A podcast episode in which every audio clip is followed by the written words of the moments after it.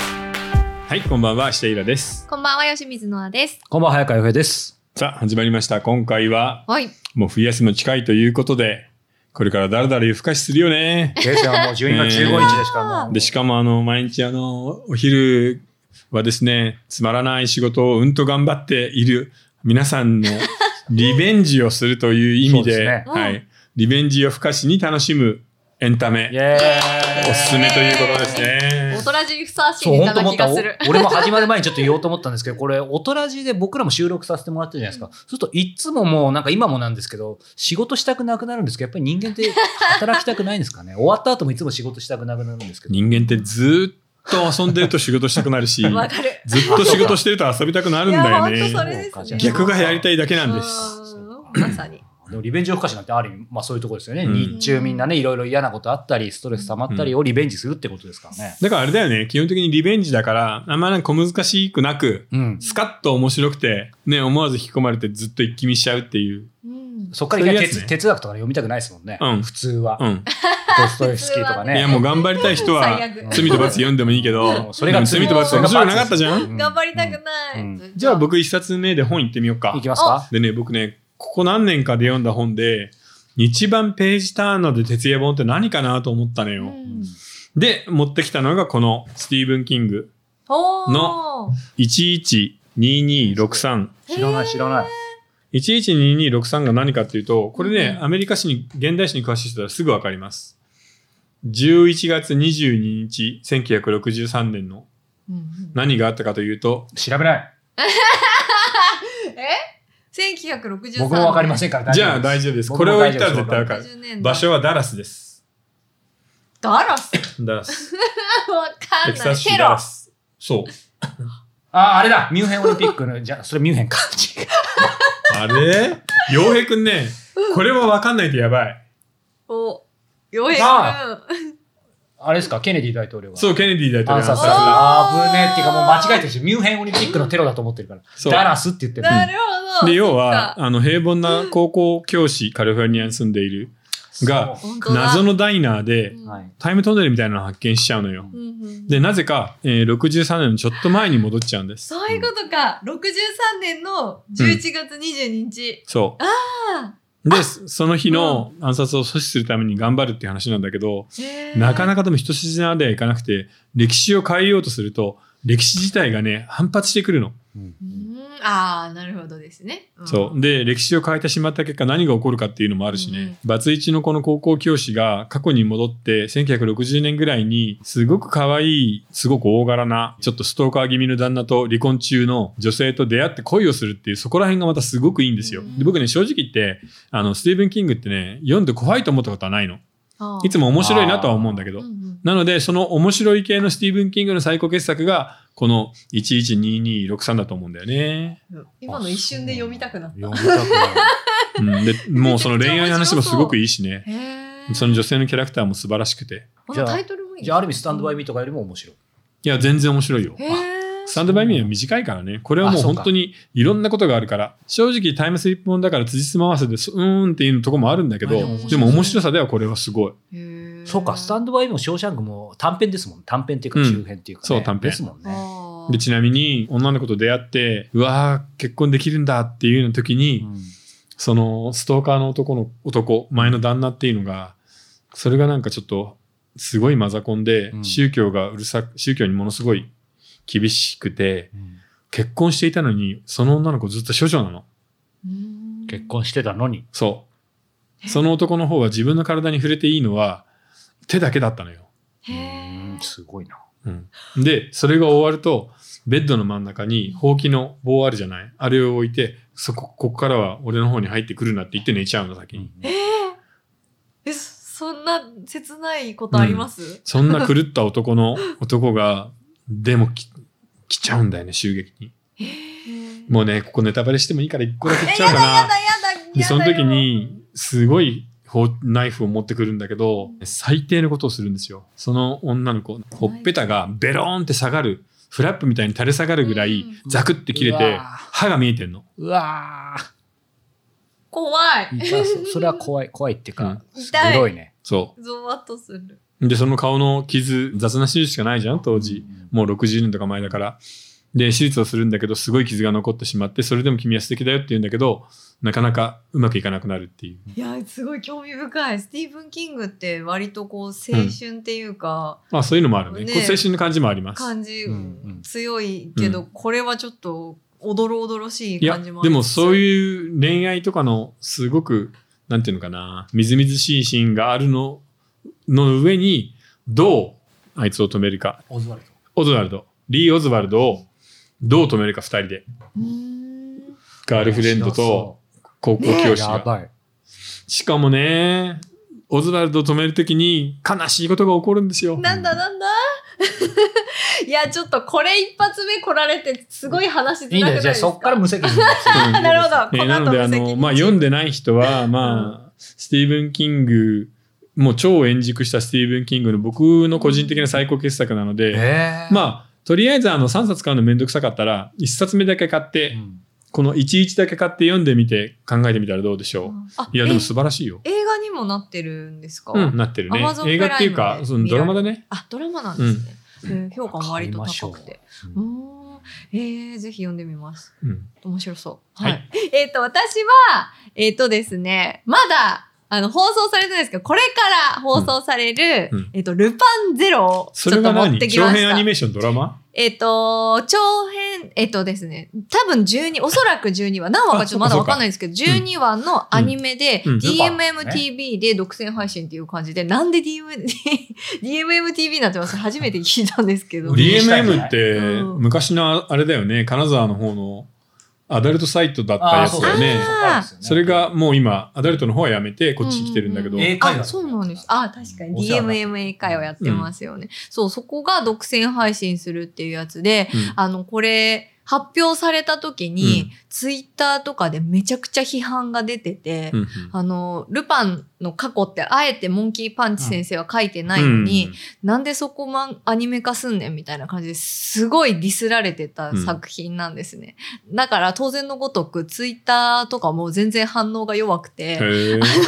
本当にあんまり注目されてない、うんあのーアニメなんです。で、まあ、ストーリーとしては、まあ、当然のごとく、ルパンの幼少期を描くんですけど、うん舞台が、えっと、原作の連載当初の昭和30年、まあ、1960年代なんですけど、高度成長期の日本で、うんどどうやってそのルパンになっていったのかっていうのが描かれるっていう感じで。日本なんだえっねと。そうみたいです。うんで、ルパン、少年ルパン編から、あ、えっと、少年ルパン編をか、があるんですけど、その子からヒントを得て、えっと、新しいオリジナルストーリーを作り出したっていう感じらなしるくほどて、ねまあ、次元の出会いだったりとかっていうのもあったりとか、そんな若い頃から付き合ってたんだ、次元と。うん、なんです って。で、あの、うんその制作スタジオが、まあ、ルパン3世の多くのそのシリーズを手掛けている、うんテレコムアニメーションフィルムっていうとこテレろコが、ムね。はい、やっています。で、キャストは、えっ、と、ルパン役に畑中佑さん。うんえっ、と、畑中さんは、多分、イラさん知ってると思いますけど、あの、カバ、カバネリの主役のはいはい男のはい子。はいはいうんで、今度あの、ザ・スーパーマリオブラザーズ・ムービーのルイージ役に大抜擢されてへー、さらにルパンの幼少期もされて、今はもうノリに乗ってる若手の、あの、男の子なんですけど、うんえーで、次元役が竹内俊介さんっていう、あの、うんアナと雪の女王のうんオラフ役にうんあの、なった方。で、えっと、ルパンが憧れるヒロインが出てくるんですが、それを早見沙織さんがやっていて、おー早見さんはあの、ローマの休もう売れっ子だね日のう案ん王女をやっています。で、えっと、ちょっと関係者の方に昨日連絡取りまして、うんあの、ぶっちゃけどうって聞いたんですよ。全然できないから、うん 大丈夫かって聞いたら、マジで面白いので見てくれっていうことを言ってへて、ーで、なんかどうも切ね、これいなつ、公開なのえっと、12月16です。 ?12 月そ16ちょうどこれ配信12月15ですよ。で、なんかね、切なくて渋いっていうのうが、んあの、これ言ってたんですけど、そう、大悪党への階段を登っていくルパンの成長物語なので、ぜひ見てほしいということで、そうかご利用しされたので、どこかで悪にちゃんと染まるところがあるわけね。そうそれは楽しみだそね。う、ちょっとこれ、ちょっとね、うん DMM、あの、3ヶ月550円無料でなんか見れそうるか、らしいから、 DMM に入んない入んないといけないのそうか。といけないんだけど、 3ヶ月無料なんでしょ3ヶ月無料だから、多分あの、12話だったら見れるはずだから、そう。まずはね、おそう、ま試しずください。お試しで。なんか DMA の方みたい本当ですよね。うん でもね、なんか内容はマジで面白いから、ぜひ見てほしいな。このね、今の、その批判が、うんププラスな評価に変わっていくと嬉しいなっていうで感もじ。絵柄はさ、どっちかっていうと、あの、うん宮崎ルパンに近いねあ。最初のねあ確かにね、あのね本当そうですようね。ん、いやでもいいんじゃない僕さ、うん今話聞いて一つ思ったんだけど、うんなんかあまりにもそういう強い原作者リスペクトみたいなのって、うん良くないよね。多いっすうよあん、ーちょっとずれると、うん許せんとか、改まあね改変とか確か改に悪とか言うじゃない、うんでも、どんな漫画も小説もそうなんだけど、そのままではアニメにはならないんだよねう。んうん。まあ当然、この本のボリューム、この3冊アニメにしたら、えー、ナルトの半分ぐらいかかるからね、ちゃんとやったら。うん1冊。で、うん、そっか。そうだね、12話じゃ終わんないよな、こんなねボリュームだと。えうえんうん、なので、そう考えると、ちょっと、もうちょっとみんな優しくなってもいいかもね。うんまあ、おそらく原作に対してのリスペクトはかなり持ってやられているはずなんで。うんでも僕ねそれもあんまりそこを評価してほしいプロは、それはいいと思うんだよね。あーうん。アメリカの脚本家なんかは、原作からどう、さあどう書いてやるか腕の見せ所だってみんなやるじゃん。あそれでああいなうるほど映画になっていくんー。で、うんうんうんうん逆にあの原作そのままやってっ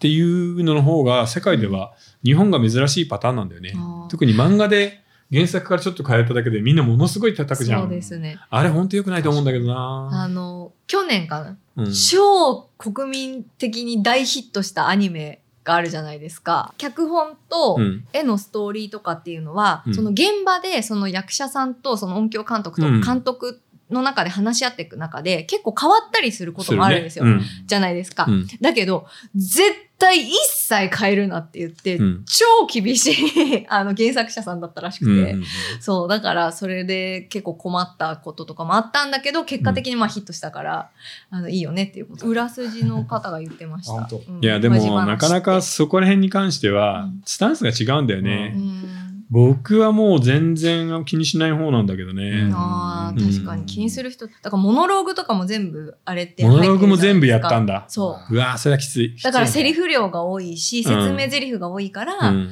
あの、見る人が見るとちょっと退屈に感じちゃうっていう。あのー正直アニメでもさ雪の中歩いてるシーンで「うー寒い寒い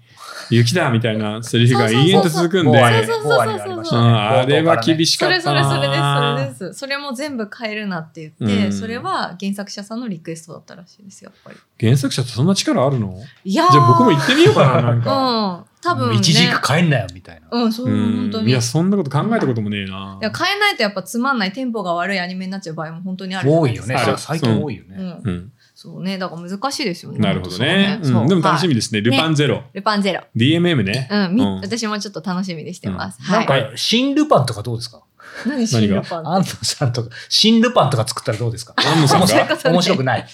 いや、面白くないんじゃ ない全然。確かにいや、もうなんとかゼロとか来たかあら、そう新だなんとかも最近多いな、みたいな。うもんうそう確そうかそにうそうそう。ね面白い。はい。じゃあ、早川さん。はい。もうドドラマほら、僕あんまり見ないんですよ。もともと見ないし、うん見たらもうハマるから、韓そうです国ねドラマ以来見てなかったんですけど、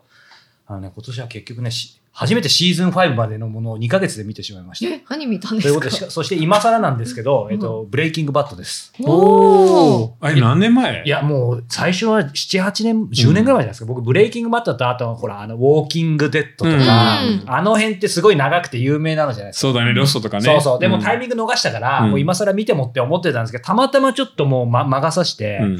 見たらハマったはハマったで、まあ、ストーリー、あの、まあ、ご存知有名だからね。そう面白いよね。うんガンで余命宣告された、うん。えー科学教師ウォルター・ホワイトがですね、えーまあ、余命宣告されて、ね、あの家族にお金を残すためにスーパードラッグを科学教師が作るのよ。ー作ってメキシコのその麻薬のカルテルに売りつけながらどんどんこう狂っていく感じで、最初は人とか殺さないんだけど、もう殺しちゃってからどんどん道を踏み外していく感じがめちゃめちゃ良くてですね。へでも、あそれさ、シーズン5で完結してるのしてます。してるというか、ううんん、あのーまあ、ちゃんと終わ終わってます。うんそう。だからブレイキングバッドね。あ面白そうだなとは思ってるんだけど、手が出ないんだよな。そうでもねシーズン5だからでもね、いイいでラすよねさん絶対す、まあ、うん言うのもあれですけど、好きです。だから結構人死んで、なんかね、もうどうしようもない感じなんですよ。うんどうしよう も切なないいんだ。感じなんだけど、うんななんて言うんだろうな。やっぱり最初は家族のためになんですけど、もともとそのウォルター・ホワイト自体がちょっと強靭じみたところがあるんで、うんどんどんどんどん深みにはまって、やっぱ人って、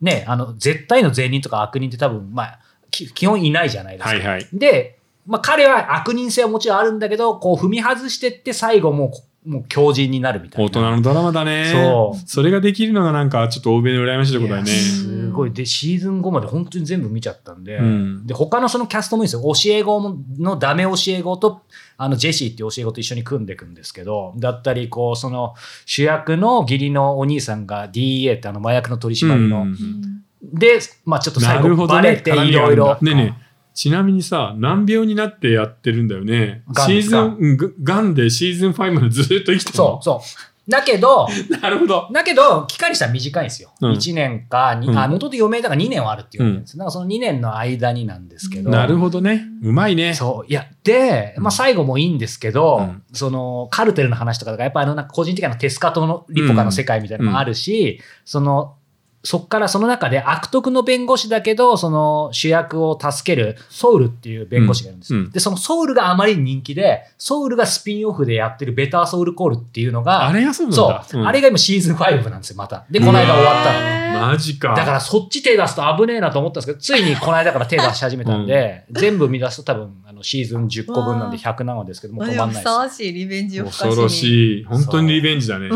んっていうか、世の中に対するリベンジだもんね。す。うそう。んこう白球の高校教師が。なるほど。ちなみにさ、最近あの、新聞で見たんだけど、アメリカの中学校教師の給料って、最低賃金、昔は、教師ってアメえっリと、カ、 2倍以上あったんだって。うん最低賃。金の。はいはい。今、1.1倍なんだって。 1.1倍ほぼほぼ最低賃だから、日本1.1倍でも円で言う倍でもと何でも、ない中学校の先生ってアメリカだと、こんな感じなんだよ。がで、しかも全然尊敬されないから、そうそうそうねちょっと厳しいって言ってたね。あれあのアメリカって特にその学校の先生にへのリスペクトって薄い職業じゃないですか学校の先生って、うんうんあれはなんでなんですかいやーだから個人を大事にしすぎたっていうのとあとあれがないじゃん、えーいわゆる儒教的な年上とか先輩が偉いうんみたいいなところが、あーそっか、うんでその給料が安いのとか子供たちも分かってるからあーなんかあフんまラりッ良トくなにないっちよゃうね。うん金。これ、だからすごいですよ。その、ウォルター・ホワイトも高校教師なんですけど、だからガソリンスタンドでバンバイトもしてるんです食えないかそらう。食えないの本当に食えないんだよで、みんなバイトしてるの子供も脳性麻痺でさらにもう一人生まれそうみたいな感じからそっからスーパードラッグって超金持ちになって奥さんも狂ってってみたいなもうまあまあ面白いですよ井田さんぜひ見ていただきたいど素晴らしいねもう本当に素晴らしかったでそうすかもう今まで見たドラマで史上最高でしたねえーで今更多分言うと見てる人に遅えよって言 われると思うんですけどまあついに見てしまえじゃあ何未成年や特権も超えてるわけね、うまわあ、ーこっちは大人だもんそれなはあまあそういう意味では、んそうそうだからそのなんか闇とかね踏み外して感がもう最高、で人も単純にしあの知りまくったり血も出るのもあるから、うんまあ、スプラッターとかとは全然違うけど、まあ、その辺もいいですよ。で、なるほどメキシコの香りもするし。あー面白そうそうだねじゃあ僕も本当にお正月暇だったら見てみるわ、うんブレイキングバッドぜねひ見てほしいでうすねん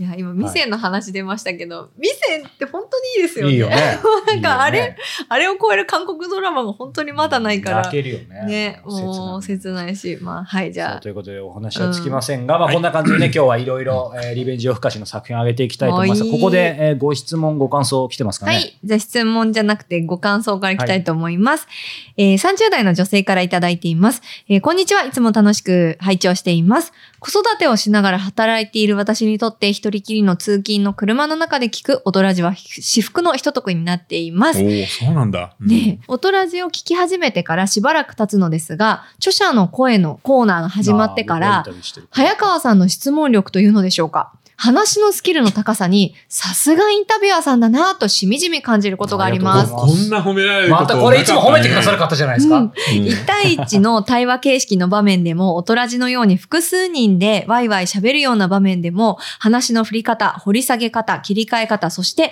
要約するタイミングなど、様々なバランスが絶妙で、こんな風に会話ができたらなぁと、人との対話が苦手な私は尊敬の気持ちを抱かされます奥。さんの名前書いてないんだね、俺もそう思う。えーたまに吉水さんについて早川さんが触れるとき、フォローのような断りをまず入れてから喋るところも好きです。また、誤解を恐れずに言うとというワードが出てくると、あ、また言ってるとなんだかニヤリとしてしまいます。でもさ、それ言った後割と普通のこと言うんだよ ね。そういうツッコミやめてください。全然気にしなくていいっていうそういうツッコミやめてくだ皆ささいん。から口、うんえーそんな風に感心したり、えー時ににやりとしながら対話力向上のヒントをもらっています。うん語彙力がなくうまくまとめられませんが、感銘を受けましたので思い切ってお便りしてみまあ、あまりしがた。たいあねりがたい。えーこれからもな何十代の何の方ですかえっ、と、30代の女性、菊ママさんという方です。おおお中元とお歳暮ちょっ と。本当だねえーこれれからも幅広いテーマでのお三方のやりとり楽しみにしています。ということで、素はい敵なお便りいたいや、だよきかまっしたた。ね。はいうんこれは嬉しいよこれね。で今ね年頑張れそうです。 はいはい、じゃあ質問次行きたいと思います。20代の女性です。えっ、と、会社員 VS フリーランス、自由な働き方は存在するのかが勉強になったとどど、どどどどどどどど 同時に面白かったです。ところで、仕事など、えー何らかの活動によってお金を得る場合と、何もせず誰かからお金を得るとで、のとでは、うんどちらが幸福感が高いと思いますか同じ金額だとします。理由も合わせて教えていただきたいです。なお私は幸福感には一時的なものと持続的なものがあるような気がしています。そして持続的な幸福感を維持するのは難しいと感じることがあります。ということで、えー質問です。これね、もうね、やっぱり、例えば、かなりの高額でも、もらってるだけだと幸せにならないんだよね。あーうん。だから、確かに例えば大金持ちの子供とかでさカリフォルニアとかにいるとやっぱりみんなドラッグやったりちょっとおかしくなってうん壊れていく人が多いよね、ううんん自分で作ったものでないものをただもらいながら生きてるっていうのは、なんか人を傷つけるようんへーそれは例えば今回のあのカタールなんかでもそうだからねあー結婚するだけであー年600万くれるとかさ、うあんの土地をくれるとかっすてごいいう政府でうんしかも税金もないし医療費も教育費もただなんて言っても、みんながすごい幸せとかっていうと全然そうでもないんだよね。確かにね。だかそらうねですねまあ確かに最低賃金ギリギリで働いて仕事をダブルワークトリプルワークじゃないと食えないっていうんだと辛いかもしれないけどでもただもらって生きるのもそれはそれで地獄だなとは思うな、うん僕はう。ん確かに間違いないですうんね。それはどうですか、早川さんも。なんかちょっと質問の答えがわかんないですけど、ね、なんかおお金の単純な額で、うんその、まあ、それたくさんもらったら嬉しいけど、うんいわゆる幸福感っていう時にはちょっとイラさんの話と違うかもしれないですけど、なんか、すごい、まあ、確かに自分で作ったビジネスなんだけど、あの、一回作ればそこから、あの、すごい労力かけなくても、まあ、まあ、コンテンツビジネス結構入る時あるじゃないですか。だからそれですごい、まあ、僕の歴史の中では金額毎月入ってた時期があるんですけど、その時もちろん振り返ればありがたいんだけど、でもやっぱりなんか、ただの数字になっちゃうんですよね。うんそうだねうんだからなんかその辺やっぱり、じゃあ、こう、泥臭く働いたら、たとえ1000円でも、ね、100円でもっていうよりは何何百万円でも嬉しいけど、うんでもでもやっぱり自分の手で自分でつく作ったりなんかやったものの方が幸福感感じる。んそうだねうんうんあと人間ってさ何かのために頑張るとかさうん。自分が好きなことを頑張るみたいな時が一番幸福感じるんだよね。だから何もしないでぼーっとして空を見上げて生きてて、毎月200万入りますよ、幸せですねって言われたら、なめんなよってことにならない。んいややっぱなるんですよね。うん綺麗事じゃなくななるとう思ん、そうなるんだよ。やっぱみんな歪んでいくからね。ううんん。なんか会社員時代にすごく感じてたのは、 そのやりがいと金額が見合わないっていうことうんうんで、やりがいはあるけどお金もらえない。うん。お金もらえないけどやりがいはあるっていう、そのね、難しいこうんのバランスがやっぱすごく難しいし、うん。やりがいだけでやってこれたのは多分ね、もう一昔前の時代なんだなって思うから、みんなね、その夢から覚めちゃって、今どう働いていいのか分かんないっていうことはあるのかなとあ思るいますけどね。ね。うんまあそれこそブルシットジョブだようん、ね。本当うに、ん。ただまあどちらにしても、働かないでいるのもつまんないんだよね。そうなんですよね。そうですね。うん、ただぼーっとしてるだけにしては人生って長いんだよ。うんうん。確かに。間違いないうんだからフィッツジェラルドとか、まうあ、んレイモン・チャンドラーもそうだけど、カリフォルニアの闇を描いたような小説には必ずそういう壊れた金持ちが出てくる。グレートキャッツビーとかね。うん、そう。超大金持ちの2代目とかう。んうん確かに。なんかちょっとせつ、ね、あんなパーティーとかやってすごい商社にやってても寂しそうですようね。んそうそう。でうん、すごい麻薬ってそのまま死んじゃうとかさ、オーバードースでっうんていうようなパターンの人が本当多いんで、うん人間の幸せってなんだろうねって思うよね。だからほどほど普通ってやっぱなかなかレアなことなんですね。まあねあーうん本当にそうですよね。いや、面白い問題ですね。はい。はい。ありがとうございます。はいさあ、ということで、この後ね、たっぷりリベンジオフカシの作品を皆さんで、えー上げて楽しんでいきたいと思いますが、えー続きは、えーご視聴方法4通りです。えー YouTube メンバーシップ、ニコニコ動画、Apple サブスクリプション、そして、audiobook.jp、いずれかの方法でご視聴ください。詳しくは概要欄をご覧ください。それでは、後ほど。はい。